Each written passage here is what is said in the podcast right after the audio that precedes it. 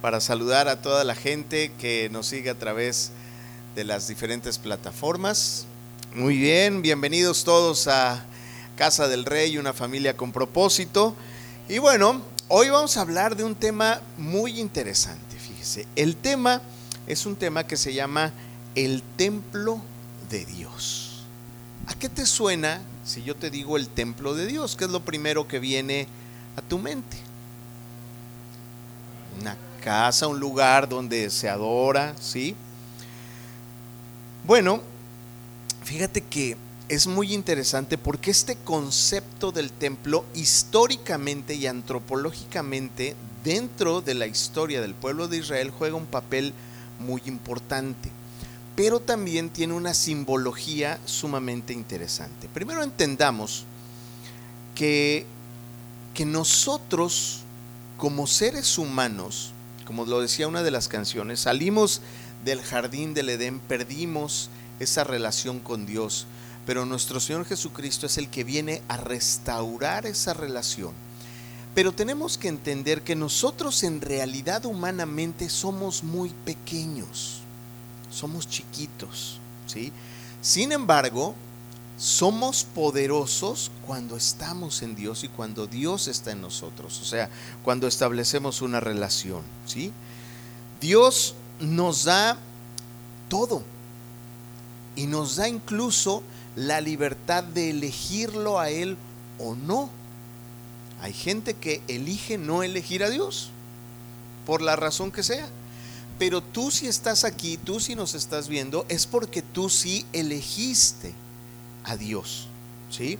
Entonces Dios a los que lo elegimos nos da bendición, nos da transformación y nos da algo que es muy importante, que son los medios para la bendición. ¿Sí? Lo voy a es eso que acabo de decir, póngalo en amarillo. Dios nos da los medios, ¿sí? Para la bendición, para sus fines. El problema de los seres humanos, híjole, es que nos encantan los medios. Es decir, a veces nos enfocamos tanto en la en el medio más que en la bendición. ¿Sí?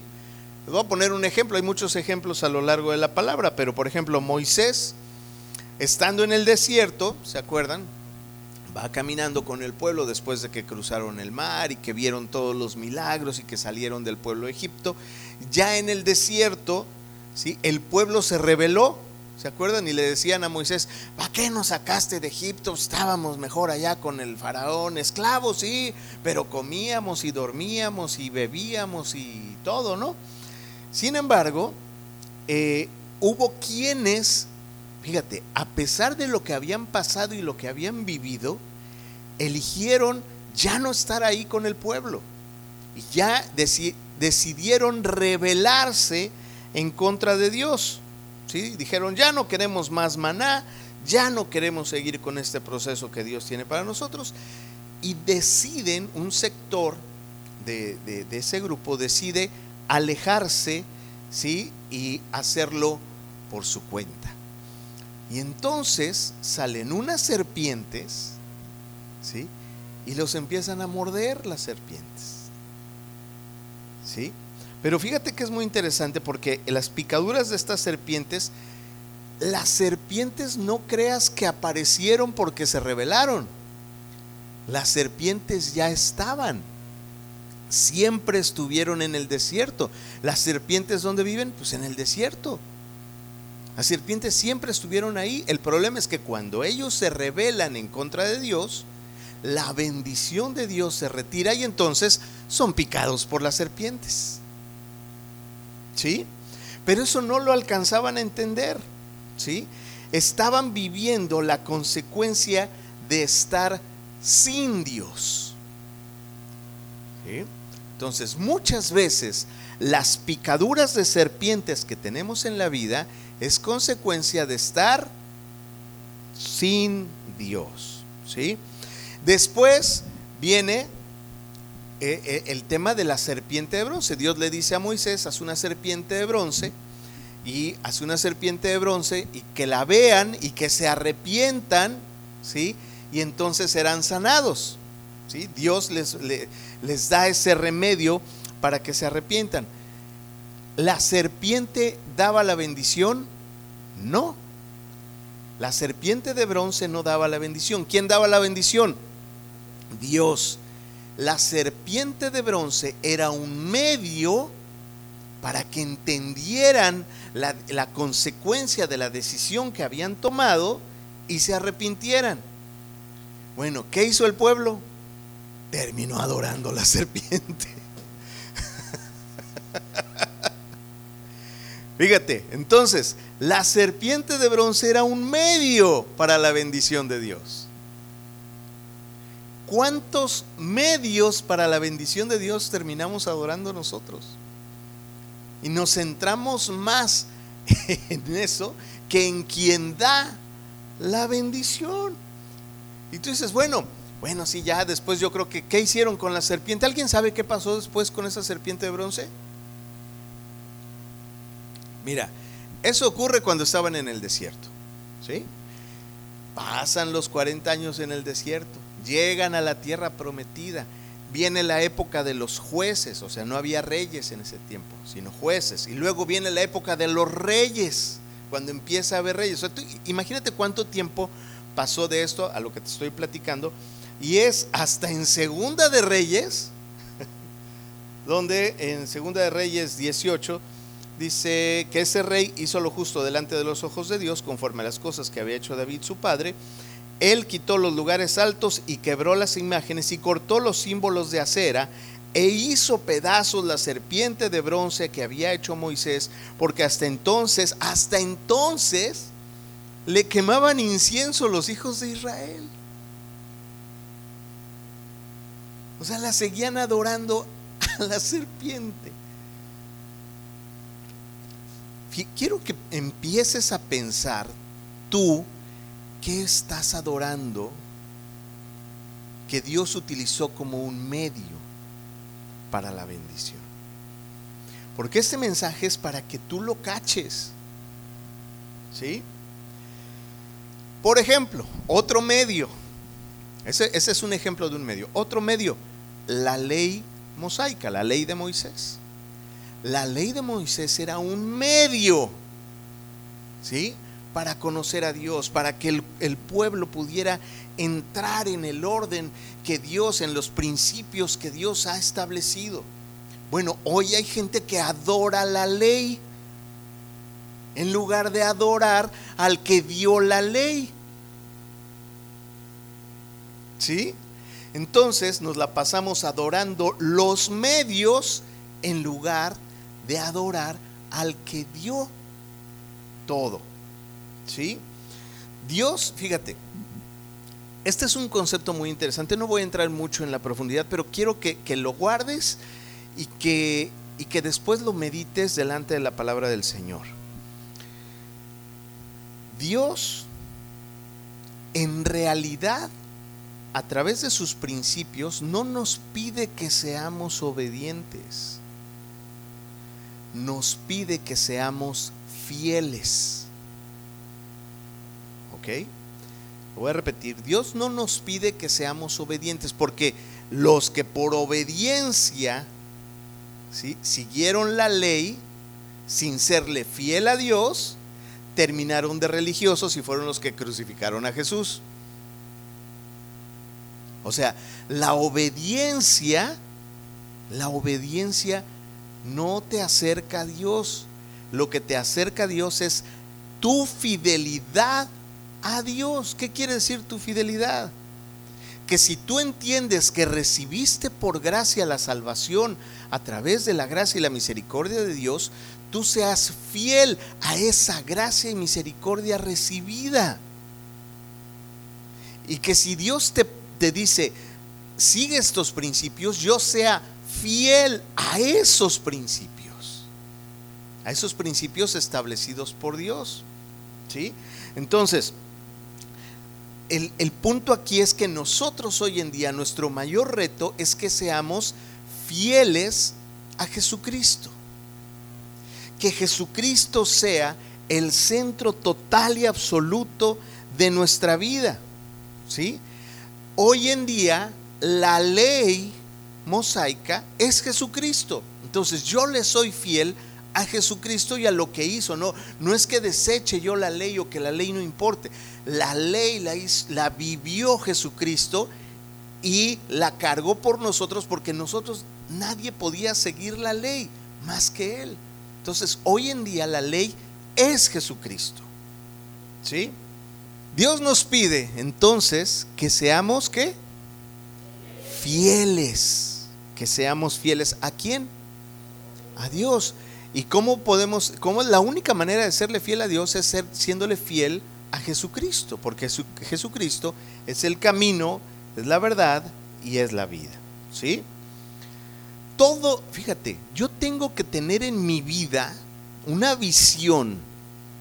Y esa visión es que lo que haga, lo que haga, me debe de llevar a Jesucristo. Oye, pero mi trabajo, ¿cómo es que mi trabajo de contador o mi trabajo de tal cosa me lleva a Jesucristo? Bueno, tu trabajo es tu trabajo. ¿Sí? En tu trabajo tú eres expresión de Dios o no eres expresión de Dios. ¿Sí? No, es que en mi trabajo todos transan. Bueno, tú transas. Pues es que si todos transan, pues ni modo que yo me quede. Eso es ser expresión de Jesucristo. Entonces no se trata de lo que te dediques, sino se trata de lo que haces, de lo que eres. ¿Sí?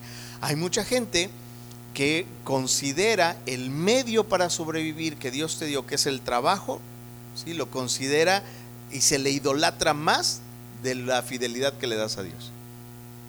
Es decir, hay gente que es más fiel a su trabajo que a Dios. Porque como seres humanos nos encanta los medios de la bendición. Y ese es el reto. ¿sí? La Biblia muestra a Cristo. ¿sí? Toda la Biblia, desde Génesis hasta Apocalipsis, muestra a Cristo. Yo no puedo entender el Antiguo Testamento si no entiendo que lo que está diciendo se está refiriendo a Cristo. Todo lo que haga, ¿sí? Tiene que llevarme a quién? A Cristo. Que todo lo que haga me lleve a Cristo. ¿sí? Y aquí hay una trampa, fíjate. El otro día se los platicaba y varios así como que se me quedaron viendo así como que está muy raro esto. Pues sí, hay una trampa en las iglesias, en las congregaciones que se llama el servicio. ¿Sí? El servicio, el servir en la congregación tiene que ser una consecuencia de tu fidelidad a Dios. Y en muchas ocasiones el servicio en las congregaciones es consecuencia de la culpa que siente la gente por el pecado. Es decir, que creen que sirviendo en la iglesia, Dios va a decir, ah, no, pero sí viene a trapear todas las semanas, sí, sí es bien bueno, pues no. El servicio tiene que ser una consecuencia de tu fidelidad en Dios. No porque tú te sientas mal o, porque vivas en pecado o, porque te, o porque robes en tu trabajo. No, que eso te diga, no, no, bueno, es que yo sí robo en el trabajo, pero, pero sirvo en la iglesia. Yo puse todos los instrumentos yo puse las pantallas, yo pago tal cosa, yo pago tal, no, yo pago la renta del lugar. Qué bueno que pagues la renta del lugar, qué, bueno que sirvas de esa manera. Pero sabes qué, estás engañado. Porque lo más importante es tu fidelidad, ¿sí? Está, fíjate, hay una frase que la hemos escuchado muchas ocasiones que dice, este, estamos haciendo la obra del Señor. ¿Sí? Y si yo digo la frase, estamos haciendo la obra del Señor, ¿quién, quién hace la obra? ¿La haces tú? Nosotros. Y en mi condición humana yo no puedo hacer la obra del Señor. porque yo soy un ser humano, yo me equivoco, a mí me gusta el ego, a mí me gusta que me reconozcan, ¿no? estas cosas que son parte de la naturaleza humana. ¿Sí? A mí me gusta que me vean, a mí me gusta que me digan pastor, apóstol, no sé qué, ¿no? sin embargo, es diferente si decimos, estamos haciendo la obra del Señor. ¿No?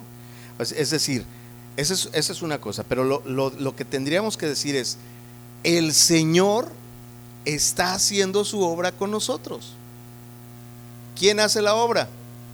El Señor. Y mira, es un juego de palabras y no pretendo criticar a nadie, simplemente quiero que nosotros nos, nos fijemos bien en la fidelidad a Jesucristo. No quiero decir que las congregaciones estén mal, ese es un asunto entre quien haga eso y Dios. En, ningún, en ninguna parte de la escritura está que yo tenga que juzgar o criticar al que se equivoca. Lo que sí está en la escritura es que yo debo amar y debo perdonar. Eso sí está en la escritura. Y expresión del amor es amar como amó Jesucristo. ¿Ok? ¿Vamos bien hasta ahí? Ok. El servicio, para terminar esta parte del servicio, el servicio no demuestra amor a Dios. El servicio tiene que demostrar tu fidelidad a Dios.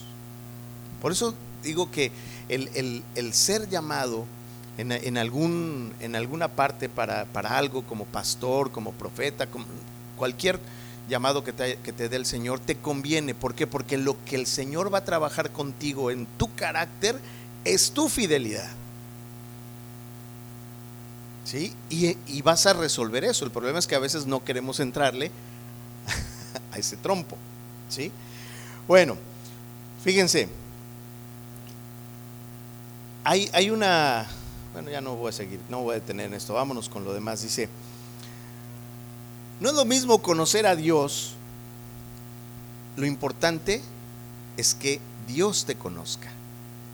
¿Y cómo Dios te conoce? A través de la fidelidad que tú le tengas. ¿Sí? Hay una porción en la escritura donde dice, pues miren, muchos habrán sacado demonios en mi nombre, pero yo ni los conozco. diré, nunca los conocí. Podrá haber expresión sobrenatural y milagros en alguien, ¿sí? Que el Señor en algún momento le va a decir, a ti nunca te conocí. ¿Por qué? Porque no hubo fidelidad a Dios. ¿Sí? Se puede profetizar sin que Jesús te conozca. ¿Sí? Para Dios no cuenta, para Dios lo que cuenta es tu fidelidad. ¿Sí? No me voy a meter ya más en esto porque quiero llegar al, al siguiente punto. La sobrenaturalidad no es una señal de que el Hijo de Dios está en ti, no necesariamente. ¿Sí? Tenemos que buscar nuestra fidelidad. En algún tiempo, históricamente en la palabra de Dios, el templo, el templo de Jerusalén, ¿sí? que tenía un propósito y que las características de este templo fueron dadas por Dios y el primer templo fue en el desierto y, y era en carpas y cuando la nube se movía, ¿no? La nube de su presencia, hoy lo cantamos, la nube se movía, entonces era recoger todo, órale, y ponerlo en otro lado. Y este templo, este mismo diseño del templo se iba moviendo. En algún momento el templo de Jerusalén se convirtió en un fin, cuando el templo fue un medio, era un medio, ¿sí? Se construyeron varias versiones del templo, ¿no? Este, hasta el, viernes les platicaba a los jóvenes acerca de Herodes el Grande, que, que hizo su templo el más grande, el más bonito, ¿no? De ese templo muy bonito y muy grandote, hoy nada más queda una pared, ¿sí? Bueno, el templo antes de Jesucristo se había convertido en el fin, no en el medio. El templo en Jerusalén se había convertido en un gran negocio. ¿Sí? Había mucha actividad económica en torno al templo y había varias, em, eh, eh, varias, em, varias sectas, digamos, varias religiones que operaban en el templo. Por un lado estaban los saduceos, ¿sí? Ellos hacían muy buen negocio en el templo, ¿sí? Administraban los cambios de las monedas, o sea, tú tenías que llegar con una ofrenda y tenías que cambiar la moneda porque era una falta de respeto que tú utilizaras la moneda romana, tenías que cambiarla por moneda permitida, ¿sí? Para entregar las ofrendas. Entonces, ahí había un negocio en el tipo de cambio. ¿sí? En, el cambiar esas monedas. Y los que lo administraban eran los saduceos. ¿sí? También ellos administraban la venta de los animales, porque para las ofrendas había que entregar un animal, ¿se acuerdan? Dependiendo de lo que establecía la ley, y ahí se conseguía el animal que había que entregar. ¿sí? Los saduceos tenían como característica que admiraban la cultura griega, en general la cultura, ¿no? Eran personas cultas, sabían mucho, tenían mucha información. ¿Estos eran los qué? Los saduceos. Muy bien. También existían los fariseos, que aunque pertenecían al judaísmo, ¿sí? Era como, otro, como otra secta, ¿sí? Los fariseos, ellos amaban las formas y las tradiciones y también estaban en el templo, ¿sí? De también ahí ellos se encargaban de hacer respetar este, la ley, eran los que oraban en la calle para que se viera cómo oraban, ¿no? Y, este, y tenían varias características. De los fariseos se desprenden otros que se llaman los esenios. Los esenios eran como los fariseos, pero todavía más radicales, ¿sí? más extremos. Ellos se vestían de blanco, y ellos no se juntaban con la chusma. ¿no? Ellos eran así de que, no, a ver, a ver, no, pues ahí que los atiendan allá porque nosotros, yo, casi floto. ¿Sí? Entonces, a ver, estaban los saduceos, estaban los fariseos y estaban los esenios. Estos últimos que dije son los esenios. Y también había otros que eran los celotes no los celotes, los celotes. ¿Sí? Ellos eran todavía más radicales, pero eran violentos. ¿Sí? Ellos querían liberar eh, al pueblo de Israel de Roma a través de la violencia. Y eran, hagan de cuenta, eran la mafia. No, porque ellos este, pues creían mucho en esa libertad y entonces eran asesinos mataban gente y no les importaba cómo hacerlo. Ok, todos estos eran judíos, era, el pueblo hebreo. ¿Sí? Y eran diferentes ramas de todo esto. Entonces, a ver, los saduceos, negociantes, les gustaba la cultura, administraban los tipos de cambio, ¿no? Eran bisneros. Los fariseos, ellos eran así, este, legalistas, por lo tanto criticones, juzgones, ¿sí? Los esenios esos eran más todavía, esos hasta de blanco andaban y no se juntaban con la chusma. Y los celotes que eran los broncudos, los mecha corta. No, yo voy a liberar a Israel y no, no importa. Eso era, ok. Bueno, Jesús, fíjate, fíjate lo que pasa. Jesús primero pasa con el, con el, milagro de las bodas de Canaán. ¿Sí?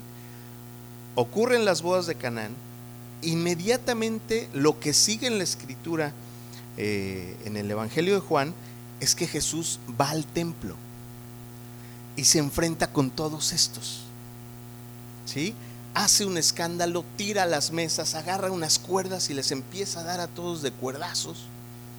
¿Sí? Y, fíjate, los saduceos, que fueron los primeros afectados, o sea, les tiraron ahí los animales y las monedas y todo. Los fariseos nada más se quedaron viendo y diciendo, este, este está muy mal, eso no se hace. ¿Sí? Los esenios, pues nada más más de lejitos ahí, esos fueron los que nada más se intrigaron y dijeron, no, este cuate hay que calmarlo, porque viene muy acelerado. Y los celotes dijeron, ahorita sí se van a armar los trancazos y ahorita nada más a la primera que haya nosotros nos metemos. ¿Sí? Sin embargo, Jesús no era saduceo, no se identificaba con los saduceos. No era fariseo, no se identificaba con ellos. No era esenio, no se identificaba con ellos, sino era celote. ¿Sí? Entonces Jesús no se identificó con ninguna de las derivaciones religiosas que había ahí. ¿Por qué? Porque Jesús no podía formar parte de ningún bando. Porque Jesús vino a un propósito mayor. Nadie lo entendía en ese momento, ¿no? Cuando un grupo se transforma en un bando, ¿sí? Se convierte, se convierte en maldición. Imagínate que nosotros dijéramos que nosotros tenemos la verdad, o sea, sí tenemos la verdad porque es Jesucristo, al que tenemos es a Jesucristo. Pero yo no puedo decir, nosotros somos la única congregación que tiene la verdad. Porque eso generaría separación y entonces generaría juicio hacia todos los demás y estaría yo cayendo en muchas de las características de estas religiones que había en esa zona. ¿Sí? Nosotros tenemos la verdad, por supuesto, porque tenemos a Jesucristo. Nosotros también porque somos de la doctrina de la no sé qué. Perfecto. Tú síguele allá con tu rollo, nosotros estamos acá. Te amamos. Cuando quieras, eres bienvenido aquí. ¿Sí? Pero en el momento que yo digo, no, nosotros somos los que la tenemos y no solo nosotros y lo que yo te diga es lo único, estoy dejando de ser expresión de Jesucristo. Ahora, la gente, escucha esto, la gente que sigue sistemas humanos en la fe, o sea, religiones, o sea, una religión es un sistema humano. una cosa es la religión, otra cosa es la fe. La gente que sigue sistemas humanos se limita a no pensar. ¿Sí? Los que seguimos la fe y seguimos a Jesucristo, Tú no puedes seguir a Jesucristo sin pensar y sin razonar, sin que haya meditación de la palabra, sin que haya análisis, sin que haya revelación. No puedes ser robot de decir que nada más todo lo que se dice aquí es, es, es, solo la verdad. Eso es algo a lo que tú tienes que llegar a través de tu relación con Dios. A través de lo que Dios tiene que darte a ti. Y no, Dios no te va a dar nada si tú no vas y hablas con Él si tú no le eres fiel. ¿Sí? Y fíjate, fíjate lo que pasa. Uno de los profetas que más habló acerca de Jesucristo fue Isaías. A ver, ¿qué es lo primero que hace Jesús cuando empieza su ministerio? Primero las bodas de Canaán, que fue como a la fuerza porque su mamá lo metió, ¿no? Órale, mijito, se les acabó el vino y todavía Jesús le dice, no, no ha llegado mi tiempo. Y su mamá le dijo, pues como todas las mamás. y pues bueno. Entonces, pues ya ahí empezó el ministerio. ¿Qué fue lo segundo que hizo Jesús? Fue al templo. Lo segundo que hizo Jesús es que fue al templo a establecer lo que iba a suceder, a enfrentar estas corrientes religiosas y hacerles ver es lo que estaban haciendo. ¿Ok? Isaías 1, quiero que vayamos a Isaías 1, porque esto, Isaías ocurre como 600 años antes de Jesucristo. Isaías 1, fíjate lo que dice esta revelación del profeta Isaías, que en el Isaías 1.10, viene otra parte al principio que no, viene al caso, pero bueno, en el, en el 10 dice, príncipes de Sodoma, y se, se está refiriendo a su pueblo, se está refiriendo a los religiosos. Les dice, príncipes de Sodoma, oír la palabra de Jehová, escuchad la ley de nuestro Dios, pueblo de Gomorra. O sea, ¿qué les está diciendo? A ver, ¿quién era Sodoma y Gomorra? Donde estaba todo el degenere donde estaba todo lo peor de lo peor, la expresión del pecado más grande. ¿Sí?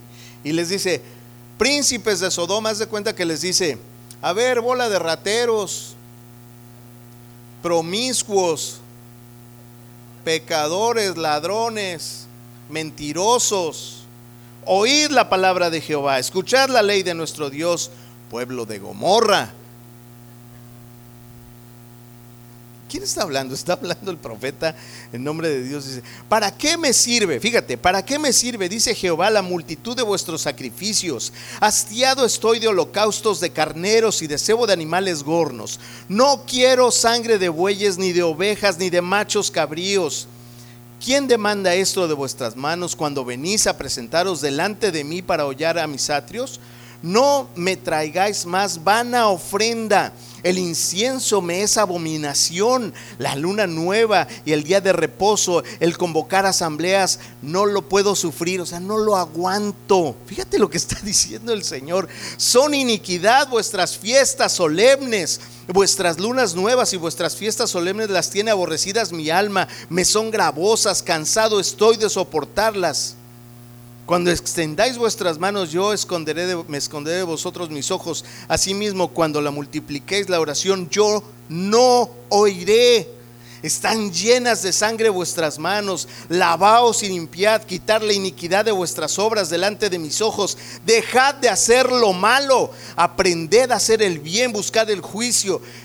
Restituir al agraviado, haced justicia al huérfano y amparad a la viuda.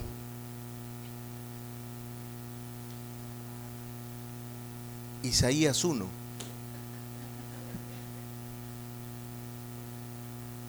¿Qué hizo Jesús?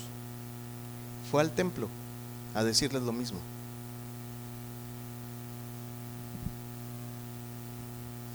Si Dios habla fuerte, ¿eh? si vas a un lugar donde te están predicando que solo Dios es amor, bueno, esta es una manera de amor. Porque de otra manera tú no lo entiendes. De otra forma tú no lo entiendes. Definamos si es buen cristiano de acuerdo a la doctrina correcta y entonces te darás cuenta que estás perdido. ¿Quién es la doctrina correcta? Eso ya se los había platicado. La doctrina, la, la sana doctrina y la doctrina correcta es Jesucristo. No es una forma de enseñanza. Es Jesucristo. Es Dios con nosotros. ¿Cómo, cómo le, dijo el ángel que se iba a llamar Jesús. Emanuel, ¿qué significa? Dios con nosotros. Jesús es Dios con nosotros. Entendamos eso. ¿Sí? Entonces, vamos a, a terminar. ¿Qué es lo que pasa? Las estos estos religiosos que vieron a Jesús tirando las cosas en las mesas, ¿sí? sabían de qué les estaban hablando, porque conocían lo que Isaías había escrito 600 años antes. ¿sí? Y les dijo, fíjate, entonces acordaron sus discípulos que está escrito, el celo de tu casa me consume. Y los judíos respondieron y dijeron, ¿qué señal nos muestras? Fíjate, estos religiosos le dijeron, ¿Qué señal nos muestras ya que haces esto? ¿Por qué vienes al templo a hacer esto? Y respondió Jesús y les dijo, destruid este templo y en tres días lo levantaré. En segunda de Juan 17 al 19. Segunda de Juan 17 al 19. ¿Sí? Ellos quieren, ellos querían, los religiosos querían mostrar que Jesús estaba en contra del templo ¿Sí? Eso es lo que ellos querían. Sin embargo, a ver, ¿Jesús estaba en contra del templo? No, Jesús, Jesús estaba en contra de lo que hacían en el templo. ¿Sí? ¿Qué fue lo que sucedió? Ellos sabían, fíjate, tan lo sabían que después, cuando crucifican a Jesús, ¿sí? En Mateo 27, 62 les dice, al día siguiente después de la preparación se reunieron los principales sacerdotes, o sea, los mismos que habían estado en el templo y que habían visto cómo Jesús eh, tiraba las cosas, ¿sí? Y los fariseos ante Pilato se juntaron diciendo, Señor, nos acordamos que aquel engañador dijo, viviendo aún, que después de tres días resucitaré. Eso no les dijo a ellos. Les dijo que iba a destruir el templo, pero ellos entendían también eso. Entonces sabían a qué se estaba refiriendo. ¿sí? Jesús, hoy en día podemos entender que Jesús es el templo. Hoy el templo tiene una visión diferente de su significado. Jesús es el templo, Jesús es la ofrenda y Jesús es Dios con nosotros. ¿Sí? Ahora, a través del Nuevo Testamento, a través de Pablo, Pablo nos dice que nuestro cuerpo es templo del Espíritu Santo. También tú y yo somos templo. ¿Sí? Pero en, en un adelanto, en un spoiler, Apocalipsis 21, 22, dice, yo no vi en ella templo, o sea, en el cielo no hay templo, porque el Señor Todopoderoso es el templo. ¿Sí? Entonces, el templo solamente es un medio. Sin embargo, hoy en día, ¿sí? Si tú eres el templo del Espíritu Santo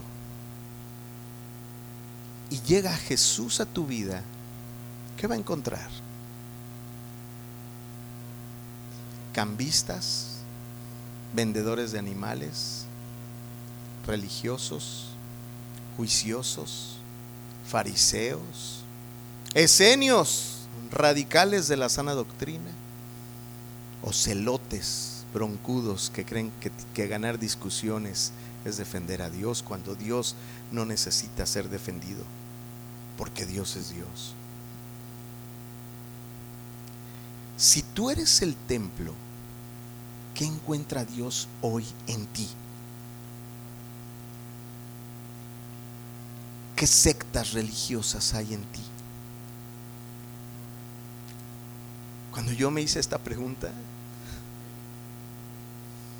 yo no pude. Porque aunque mi propósito es buscar una relación con Él y estar cerca de Él, a veces nuestra naturaleza humana nos lleva a ser religiosos, nos lleva a hacer negocio en ciertas cosas, nos lleva a juzgar a los demás. a que si no eres de mi denominación y de mi congregación, eres chusma. Eres más esenio que nada. ¿Qué hay en tu templo? ¿Qué corazón hay en tu templo? ¿Qué mentiras quieres disfrazar a través del servicio? ¿Qué pecados quieres ocultar a través de pasar mucho tiempo en la iglesia? ¿Qué es lo que tendría? ¿Qué es lo que tendría que encontrar Jesús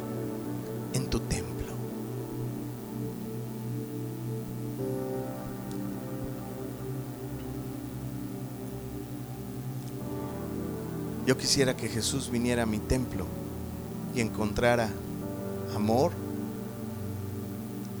gozo, paz, paciencia, benignidad, bondad, fe, mansedumbre, templanza. Señor, yo anhelo que encuentres eso. Perdóname si no si no lo encuentras. El único que puede sacar las cosas que no son gratas a Dios es Él. Pero tú tienes que dejarlo entrar. Y tienes que permitir que la autoridad de Dios saque todas esas cosas de tu corazón, de tu templo. De pie. para que hagamos una oración a Dios.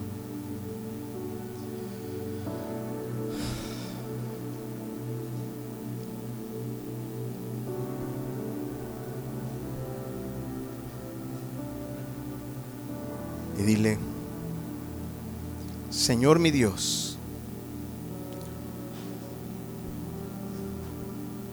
aquí está este templo.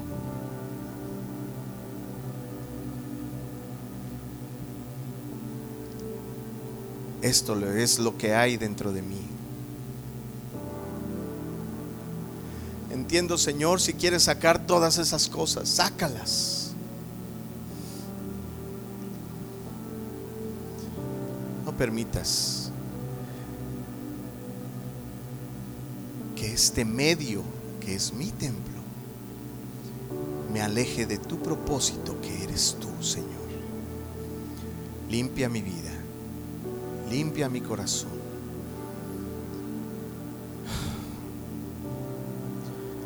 Señor, ayúdame a perdonar, a perdonar genuinamente todas las circunstancias y todas las cosas que hacen que yo guarde cosas innecesarias en mi templo.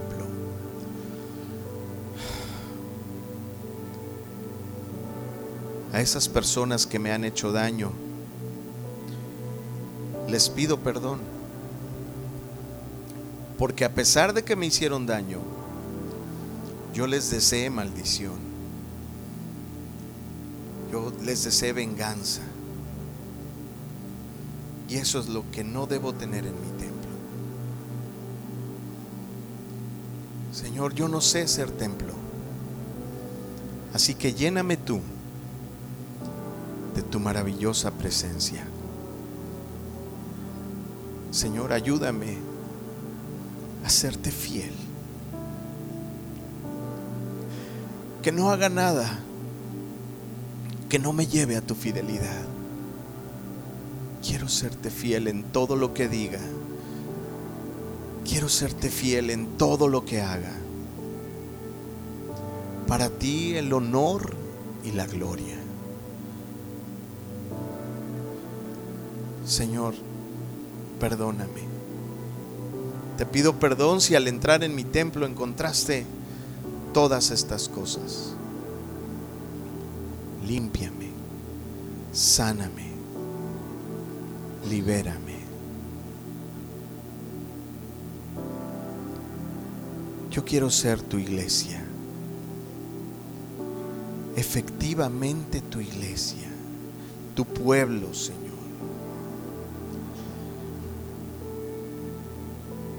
La iglesia no es una religión. La iglesia es tu cuerpo. Yo soy la iglesia, sin denominación, sin doctrina, en libertad de tu gracia y tu misericordia. Gracias Señor. Gracias. En el nombre de Jesús. Gracias Señor.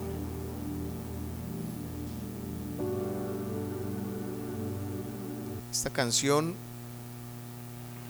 escúchala. Si te la sabes, cántala. Cierra tus ojos. Sigue en ese momento con Dios.